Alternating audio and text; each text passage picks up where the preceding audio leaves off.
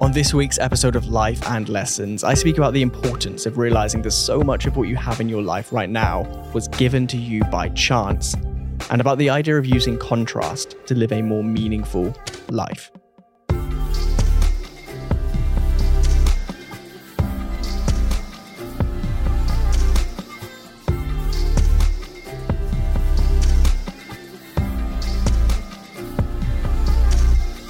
Hey, what is going on? Welcome to this episode number 168 of Life and Lessons. I'm Sean Spooner, and if you're new here, here's what you need to know.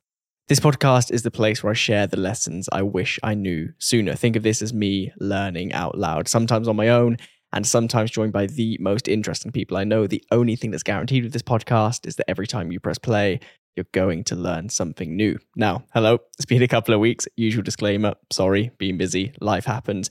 However, you know what? For now, at least, I'm just kind of resigned to the fact that these podcasts will happen when I can make them happen. That's not to say that my ambition of publishing them frequently and often and on a Thursday and on time has gone. However, just for the meantime, just for the next couple of months, whilst I continue to work through what I'm working through, i.e., the business growing, pressures, challenges, traveling, meetings, everything else. The content is taking a backseat. It has taken a backseat. I don't need to tell you that. I'm sure you've seen. Um, but yeah, it is it is what it is, right? As in, I'm I'm just content with it being a thing that I do when I can for the next few weeks, for the next couple of months, until such a time where things are a bit more manageable and it becomes more frequent again. Um, speaking of frequency and actually releasing podcasts, probably the week after next, I'm going to release my chat with Nick Butter, which I recorded uh, maybe this time last week. Absolutely incredible conversation. Perhaps, and this is a big statement, perhaps my favorite guest episode of the podcast ever. So you may know who Nick is through news coverage, through his books, through his socials. You may know who Nick is because I mentioned him on the podcast a couple of weeks ago. But if you have no idea who Nick is, he is the first person who has ever ran a marathon in every country on the planet, including places like Syria, like North Korea, literally everywhere. He holds a world record for that. He is also the first person to have ran the entire perimeter of Britain, which is like two marathons a day for 128 days or something ridiculous. He has ran 1,015 marathons and counting, covering over 75,000 miles and he's like 34. He's not even that old. It's crazy. His story is so, so interesting and so remarkable. And I'll be honest, I thought that that conversation, when I sat down to have it, was going to be more about running than it was about everything else. And that was kind of my nervousness towards the conversation, right? I didn't want it to just be about running because he's done a lot of running and I talk a lot about running on the podcast recently, but I wanted it to be more of a catch all for everything. And it was exactly that. The stories and the perspective that Nick has from traveling to literally every single corner of the planet, from being able to meet people from literally everywhere, right? To have this perspective and this this broad view of the world and people and trends and what it means to be here. It's such an interesting conversation. Like I genuinely struggle to put it into words just how interesting it was. So not to overhype it. I hope it's up to the hype when I release it because I haven't listened back yet. But I will be pushing that episode a lot when it's out because I think that you will really, really enjoy it. Even if you hate running, even if you couldn't care less about somebody speaking about running in every country, just forget about that for a moment. The, the, the stories, the lessons, the perspective that Nick has is just incredible. So that's why that podcast excites me. That'll be out in a couple of weeks' time on a Wednesday at some point, I think. Um, and then speaking of running, give you a little running update of what I've been up to. Funnily enough, my running update comes as a result of that conversation with Nick because he said something in absolute passing on that podcast that I took really seriously and have actioned. And I've done this a couple of times in the past with podcast guests, right? I get the chance, fortunately, to sit down with people who I find really interesting, who I find inspiring, who are literally at the top of their game, right? I used the example a while ago of Thomas Frank, the YouTuber with 4 million subscribers. And as a, as a passing comment, he was like, you should improve the backdrop of your YouTube videos. Like you should make it a bit more interesting. It's not that hard. Just do it. And when somebody who has grown their own YouTube channel to 4 million subscribers gives you a piece of advice like that, you take it. So that's what I did. And then in passing in this conversation with Nick a few weeks ago, he said something like the easiest way to take running seriously is to just run every day for 30 days. Like if you want to lean into running and become that bit better and take it more seriously, the act of like putting your shoes on and just going out there and running, whether it's a mile or 10 miles, whether it's for 15 minutes or an hour and a half, but just doing it consistently every single day, finding the time, pushing past the excuses, getting over the mental barrier, just doing it, just running is the way to improve at running, right? And when he puts it like that, it makes complete sense. But hearing that advice from somebody who, like I say, has ran over 1,000 marathons and he's in his mid 30s, I'm like, I can't ignore that advice, right? I am evidently trying to improve my running and I have been since February. And it's a journey. It's a journey that I'm very early on, very early in on. Is that the right English? I don't know. It's early. However, when you get advice from somebody who is so um, able in an arena you just have to listen to it, right? You have to action it. And so that's what I've been doing for the last six, for the last five days. I've been on a run every day and they varied from like 11 kilometers all the way down to two kilometers yesterday when everything hurt and it was early in the morning and I had a meeting in London later that day. Um, so I'm doing my usual like 10Ks, 5Ks around recovery runs, which are shorter just to make sure that every single day like I say, whether it's a long run or a short run, I'm getting out the door and I'm doing it because actually, funnily enough, let me connect this to another entirely unrelated thought. I've been re listening to The Slight Edge, the book that you have almost definitely heard of because it's the book that I speak about most in my life. But I realized a few weeks ago that so many of the areas of my life that I'm trying to optimize this year are areas which I have already optimized in the past. They are things which I've already managed to sort at some point. So I know I can sort them, but I've just taken my eye off the ball because things got busy or whatever. Right. And a big piece of the slight edge is about this idea that when you're working towards something, when your back is against the wall and you need to improve, it's really easy to improve because you know you have these systems and these targets and these habits and you follow them because it's moving to you towards your goals, it's moving you away from where you don't want to be. But when you get close to your goals, when you get comfortable, you suddenly stop doing all of the good habits, right? And that's kind of where I'd got to in a lot of areas of life over the past year or so. Like it's it's easier to be easier on yourself when life is easier, I guess, right? So I'm rereading this book, I'm listening to it, and there's all these ideas bouncing around my head. And then there's this quote that the author Jeff Olson keeps coming back to, and it's something like, He who does the thing has the power. And essentially, the idea behind this is if you want to do something in life, the only way to move towards it, to give yourself, I guess, the power, so to speak, i.e., to win, to, to take charge of a situation, is to take action. It is to do the thing.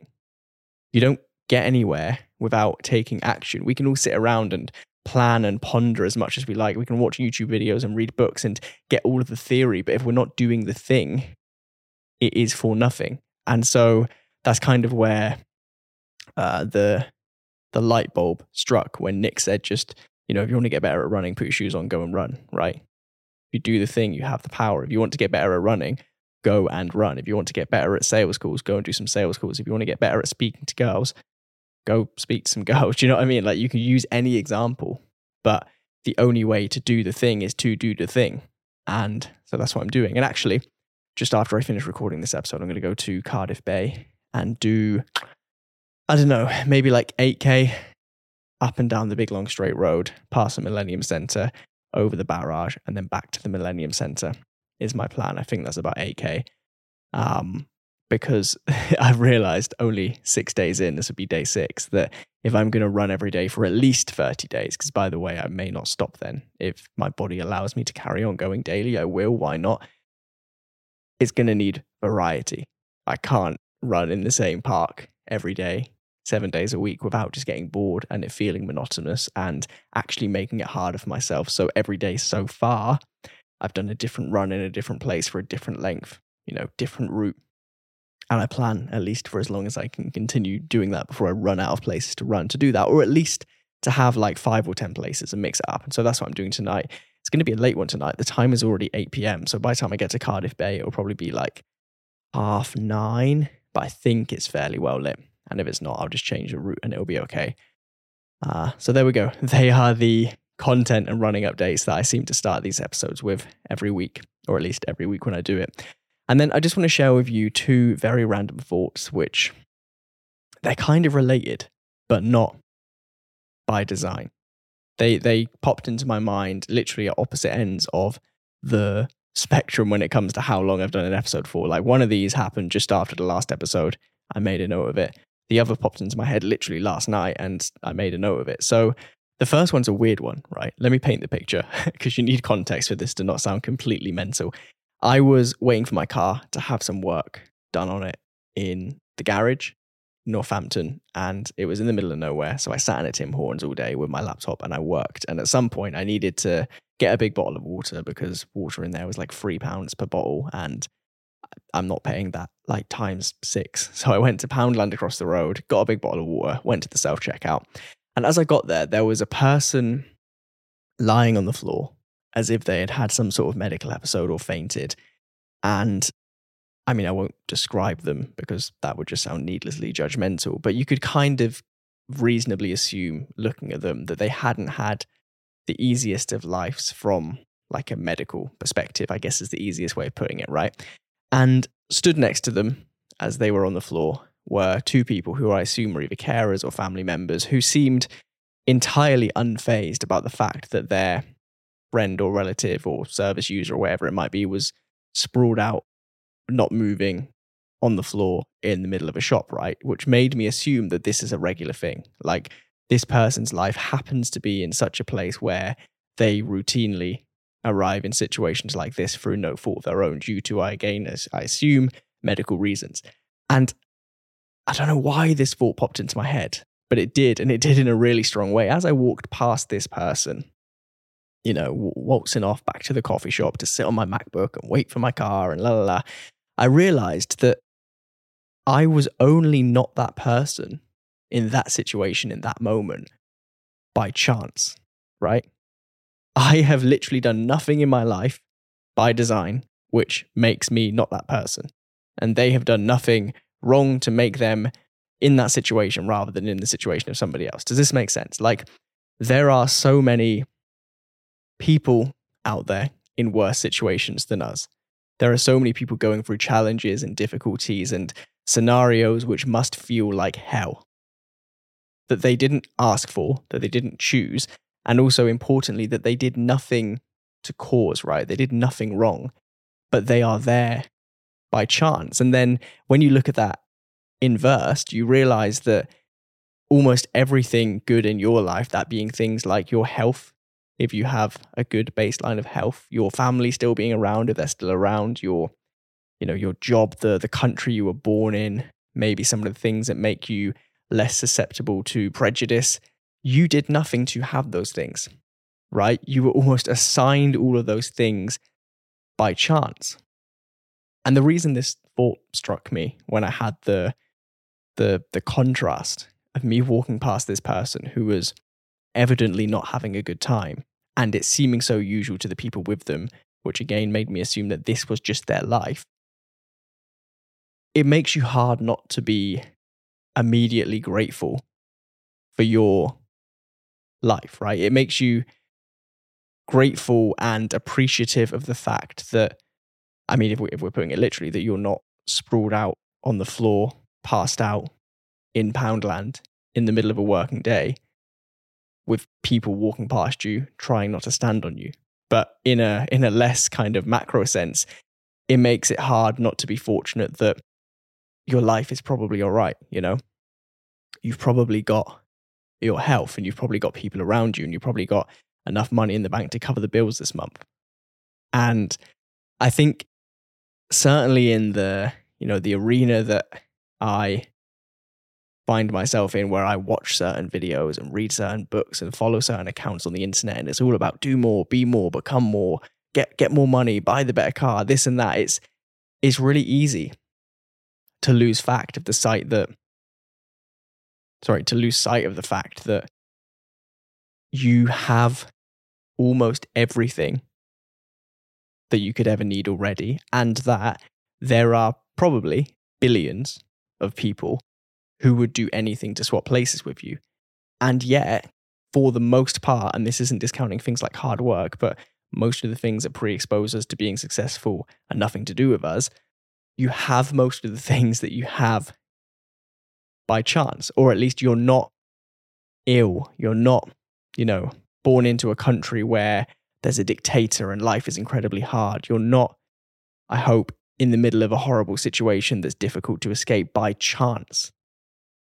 In as much as the people who are all of those things don't choose to be there, they did nothing to be there. They are people like you and I. And this is obvious, right? I'm not I'm not suggesting that this is a big profound revelation. I'm not suggesting that you don't already know this or that I need to be the person to tell you this. I'm sure you know this. I'm sure this is immediate and obvious to you. However, in that situation, it just it felt worth reminding myself, you know, I'm only me and not that person by chance. That person's only in that situation by chance, right? There is a certain odds associated with everything. And if you come out on the right side of those odds, then I just think it's worth being grateful. I think it's worth realizing once in a while, perhaps right now as you listen to this and ponder your own life, that maybe the problems that we all have aren't so bad. Maybe the opportunities that we have are more special than we realize. And maybe we would all do well to remember that more often.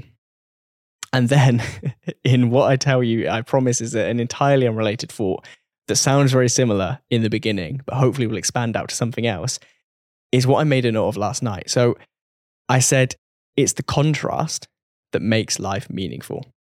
If you've never been heartbroken, you don't realize how special it is to be with somebody. If you've never been broke, then having money doesn't hold any real significance. If you've never been down, then what does it even mean to be up? Embrace the difficult periods as they color the better days. Now, I'll be honest with you, I don't even know what triggered this thought. There must have been something that was going around in my head at the time. But when I look back on the past, I don't know, seven years, which is kind of when this story in my mind begins, because before then, fortunately, I just had like an entirely normal childhood and upbringing, everything was fine. But then, if you've been listening to this podcast for a while, you'll know that there were times when things were more difficult, right?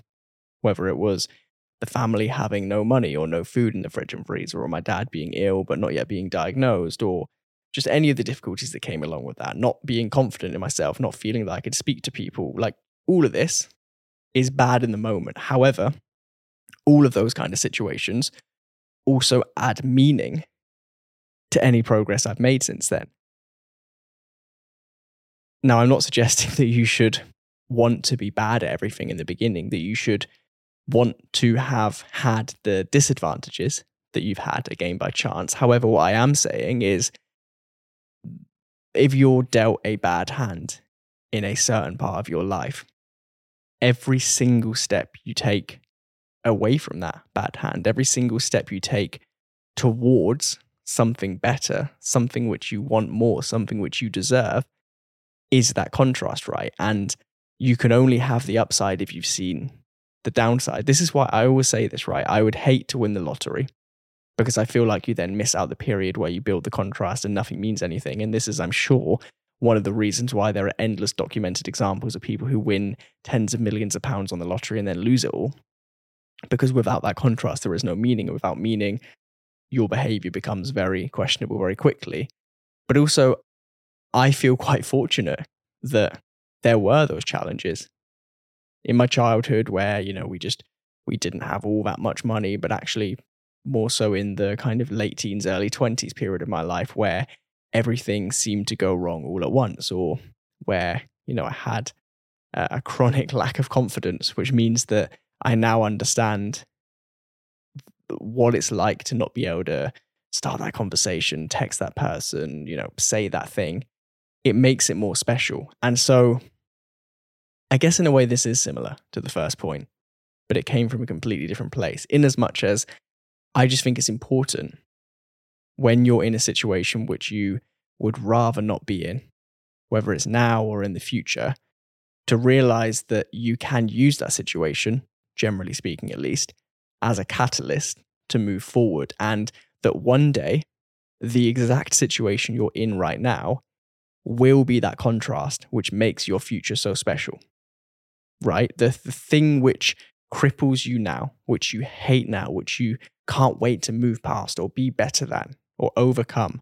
It is this now, it's these days you're living through right now in this moment, which you will look back on and use as a reference point, as an anchor to realize why in the future your life is so special, right?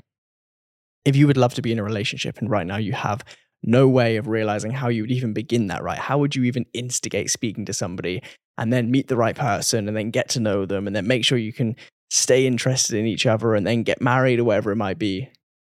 It is this feeling that you have now that makes it feel so impossible, which I'm sure in the future for you will make it feel so magical when you find it.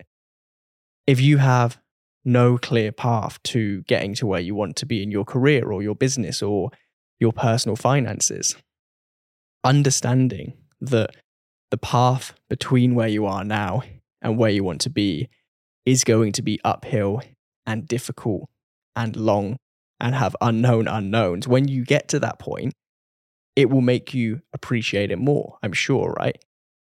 Like if you're not a, a, trust fund kid who has been handed money and given everything you want in life, you will find more meaning and more significance in the things which you're able to achieve in the fruits of your labor when those fruits come because you realize what you've had to do to get there. If you're in a situation now where you're just generally a bit bored, a bit unhappy, a bit miserable, right? Maybe this year hasn't been the year you wanted it to be. Maybe the last few years since the lockdown have just been weird and you feel like you're struggling to find your feet. When you find your feet, when you find that that passion that that lights a fire inside you or that job that you love that you thought would never come or that group of friends who they just they just get you when you're in that moment right when in a few years time you're with those friends and it just feels good. You're just comfortable. It's just natural. Everything's kind of okay. You're at peace because you know you found these people and they get you and you get them and you can finally be yourself. You will realize because you haven't always had it that it's special. Whereas if you had that from the day dot, it's very easy to get complacent. So I guess in that sense, on the point of complacency, or at least being aware of your potential to feel complacent and then fighting against it to make sure that you get more meaning from life, both of the points are related because that's almost the enemy of everything good, right? If you feel complacent and entitled and kind of like you deserve to be here and be doing this and actually you deserve more and blah, blah, blah, like that mindset is horrible because that mindset makes you disregard everything you've done to get here. It makes you belittle everything you have and think, oh, but I could have more. It makes you use people ahead of you as contrast in such a way where you're comparing downwards and feeling like you're lesser. Whereas doing the opposite to all of that, having that gratitude, having that contrast, having that grounding, I just think is a, a recipe for forward momentum. And a recipe for forward momentum is a recipe, I believe, for living a more meaningful life. I think those two points made sense together. If they didn't, let me know. However, nonetheless, that is everything I have. I am off to do that run in Cardiff Bay, hopefully not injure my legs too much because after all of the random little injuries I've had over the past few weeks, the 11K I did the other night on some less than flat terrain was like a greatest hit of all of my injuries the next day.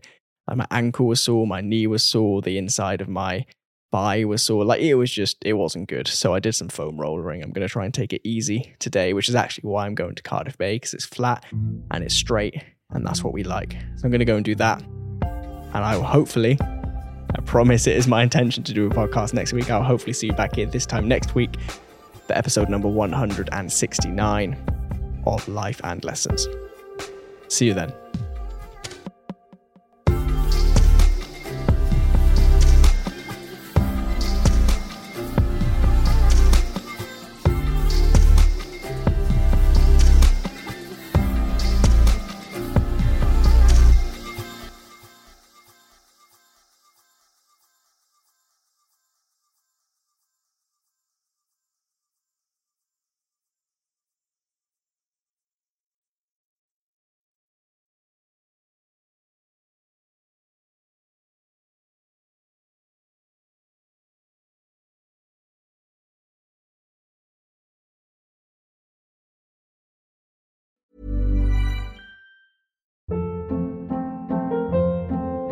Hold up. What was that? Boring. No flavor. That was as bad as those leftovers you ate all week. Keke Palmer here, and it's time to say hello to something fresh and guilt-free. Hello Fresh. Jazz up dinner with pecan-crusted chicken or garlic butter shrimp scampi. Now that's music to my mouth. Hello Fresh. Let's get this dinner party started. Discover all the delicious possibilities at hellofresh.com. Hey, it's Paige DeSorbo from Giggly Squad. High quality fashion without the price tag. Say hello to Quince. I'm snagging high-end essentials like cozy cashmere sweaters, sleek leather jackets, fine jewelry, and so much more. With Quince being 50 to 80% less than similar brands.